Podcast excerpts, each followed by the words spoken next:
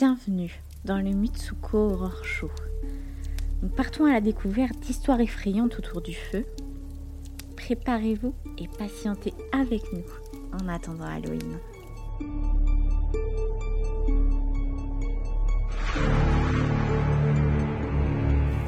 Bonjour et bienvenue dans un nouvel épisode du Mitsuko Horror Show. Je vous propose aujourd'hui de remonter le temps. Nous allons nous plonger dans une des histoires terrifiantes de la fin du XIVe siècle. Suivez-moi pour une balade sur les pavés de Paris.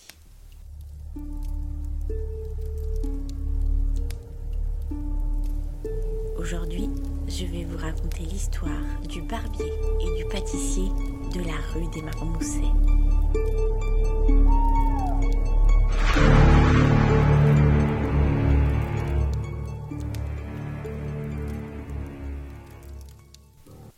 À cette époque, Charles VI le Fou régnait sur une France en crise et souffrant de famine.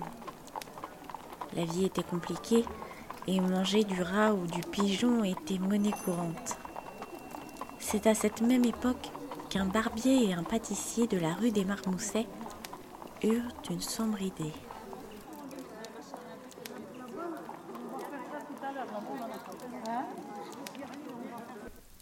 Les pâtés du pâtissier de l'île de la Cité étaient la nouvelle attraction de Paris. Un délice, même le roi en raffolait.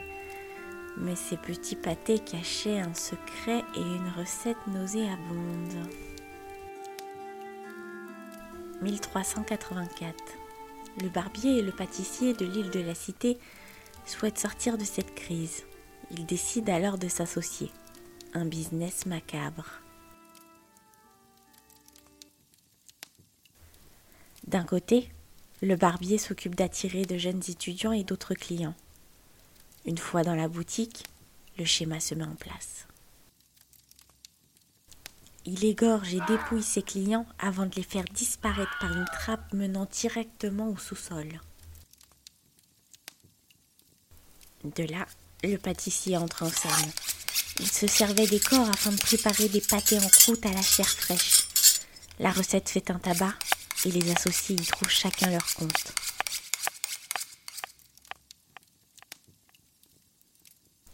Mais en 1387, le sombre trafic prend une autre tournure lorsque le chien d'une victime campe nuit et jour devant la boutique du barbier.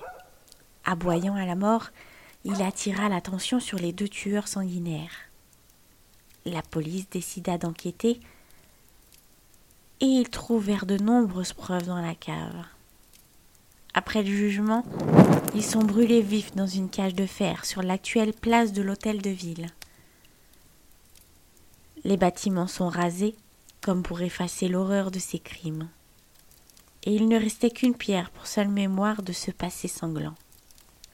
La rue des Marmousets est aujourd'hui la rue Chanoinesse, et l'ombre du barbier fou et du pâtissier sanguinaire plane encore sur les pavés.